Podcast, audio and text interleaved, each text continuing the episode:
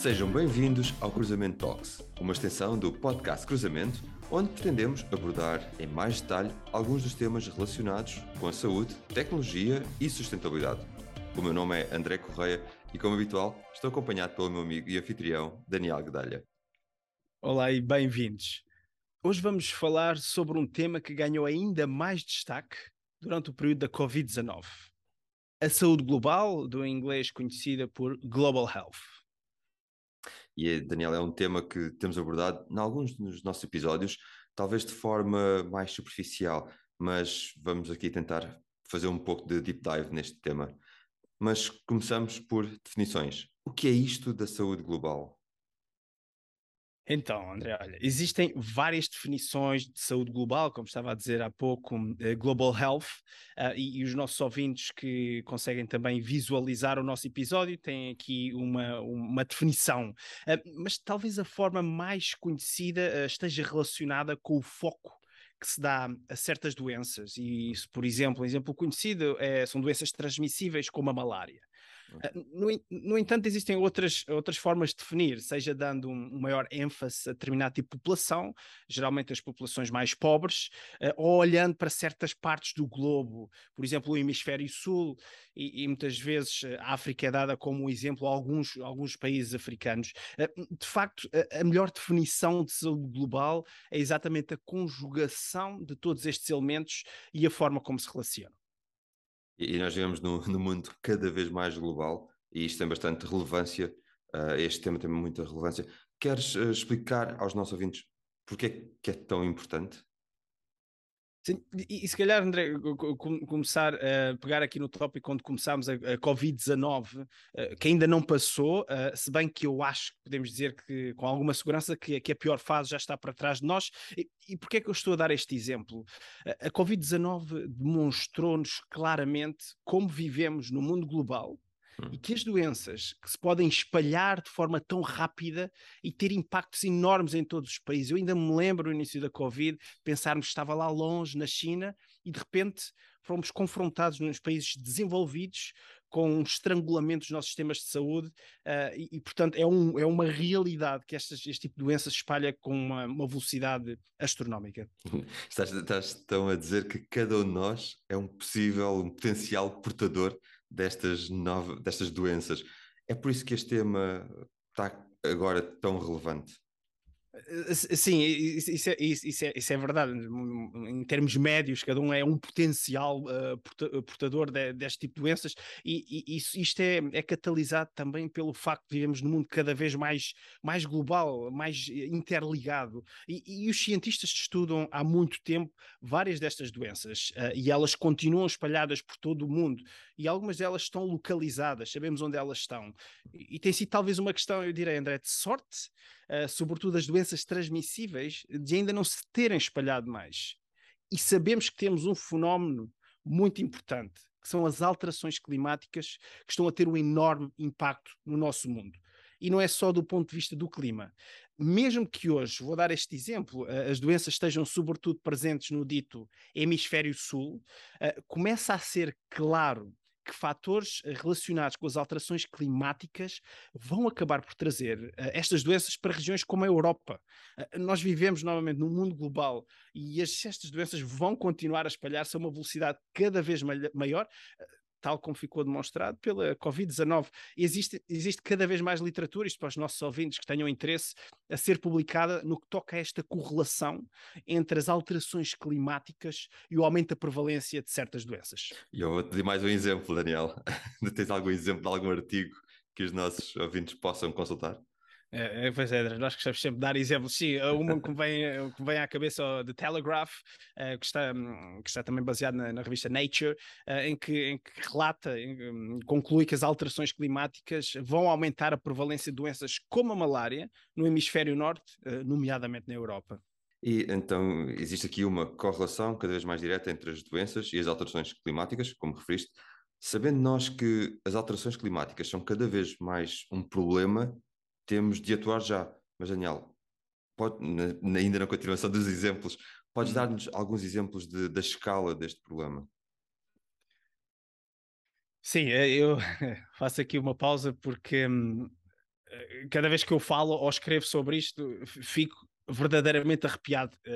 mais de 2 a mil milhões de pessoas não têm acesso a medicamentos. Uh, tu repara na escala, uh, na União Europeia nós somos cerca de mais ou menos 500 milhões de pessoas, portanto estamos a falar de quatro Uniões Europeias sem acesso a medicamentos de acordo com, com a Organização Mundial de Saúde, agora estamos todos uh, mais familiarizados devido à pandemia, a, a, malária, só a malária, causa mais de 600 mil mortes anualmente. E a maioria delas são em África e, e muitas entre, infelizmente, crianças.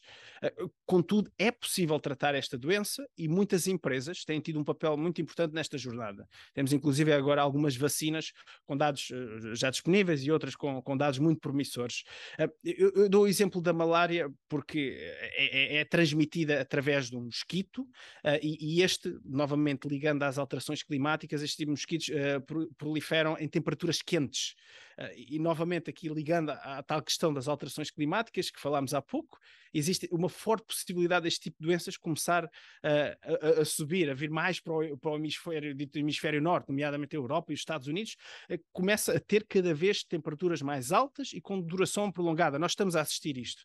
Nós vemos isto em Portugal não quer dizer que seja a malária em específico, mas uh, caso estas doenças espalhem rapidamente, volto ao exemplo da Covid, e a uma escala global, mesmo que existam alguns medicamentos e os sistemas de saúde podem não aguentar, uh, foi isso que nós vimos com a Covid. Uh, portanto, é necessário atuar já, nós sabemos onde, onde elas estão e, e de uma forma concertada para que os sistemas novamente não fiquem bloqueados e sejamos surpreendidos por um novo vírus ou uma nova, uma nova doença.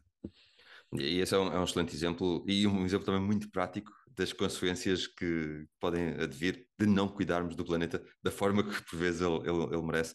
E é também um exemplo muito prático, Daniel, de como a sustentabilidade, e nós abordamos a sustentabilidade muito no, no nosso, no nosso podcast, eh, uhum. nos seus três pilares, o ambiente, o social e de governança, estão também relacionados com o tema da saúde global. E só pegando outra vez no teu exemplo, as alterações climáticas ambiente, não é? Uhum. Regulação, por exemplo, o aumento da poluição nas grandes cidades e centros urbanos, que também aumentam as temperaturas, potenciando essas, essas doenças, e depois a falta uh, de, uh, de, acesso a medicamentos que, que, referiste, que é aqui o componente social, portanto, aqui a uhum. sustentabilidade nos seus três uh, eixos. Um, aqui deixo o link para uma da, também um bocadinho o, o, teaser para uma das nossas últimas conversas com o Pedro Cima, Simas, que de facto, onde falamos sobre uh, smart cities e muito uhum. relacionado também com este, com este tema. Uhum. Mas parece-me então aqui que voltamos um pouco ao início da nossa conversa, Daniel. É, é, é, verdade, André, e, e é preciso, uh, eu, eu, acredito uh, muito com, convictamente que temos mesmo que apostar em saúde global, eu me estava a dizer, atacar essas doenças, mesmo que elas ainda não estejam uh, a afetar todo o mundo. Porque, novamente, nós vimos que isto pode acontecer de forma muito rápida e inesperada. Uh, por isso, uh, pode vir a acontecer que talvez seja tarde demais, eventualmente, como, como nos deparamos recentemente. Algumas empresas, instituições, eu vou referir, por exemplo, o Global Fund ou a Bill and Melinda Gates Foundation, uh, têm feito um trabalho importantíssimo neste sentido uh, e assim deve continuar a acontecer.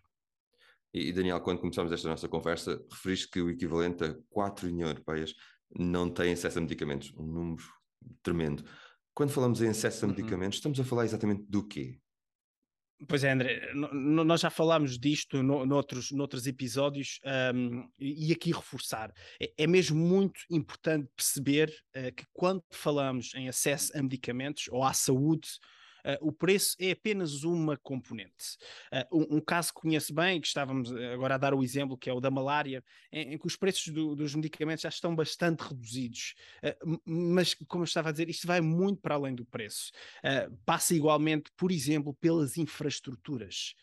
Nós devemos ter em conta que os hospitais e os centros de saúde em muitos destes países são inexistentes ou, ou, ou muito precários. Uh, igualmente, as estradas e os meios de comunicação são muito frágeis. Uh, para dar um exemplo prático, uh, não basta levar um avião ou um barco ou um carregamento cheio de medicamentos para estes países. e muitos deles têm também extensões gigantescas e enormes. existe a necessidade, igualmente, de diagnosticar estes pacientes e de identificar e distribuir os medicamentos, ter a capilaridade para chegar às regiões, muitas delas uh, rurais. Uh, e, e, André, queria também aqui acrescentar a educação. Nós falamos muito da educação, Uh, no, nosso, no nosso podcast, e a educação das populações tem igualmente um peso enorme existe uma falta de literacia para muitas destas doenças, uh, e estava a dizer, a malária é apenas um exemplo. Um, e é factual que em algumas das comunidades as pessoas, eh, quando começam a ter sintomas, uh, em vez de serem encaminhadas mesmo para as infraestruturas uh, frágeis, em algumas dessas comunidades as pessoas são, são excluídas por acharem que podem contaminar outras pessoas ou por está relacionado com algum, eventualmente, algum estigma, um, eventualmente mesmo religioso. Uh, portanto, estamos a falar em alguns casos de, um, de uma educação básica e importantíssima.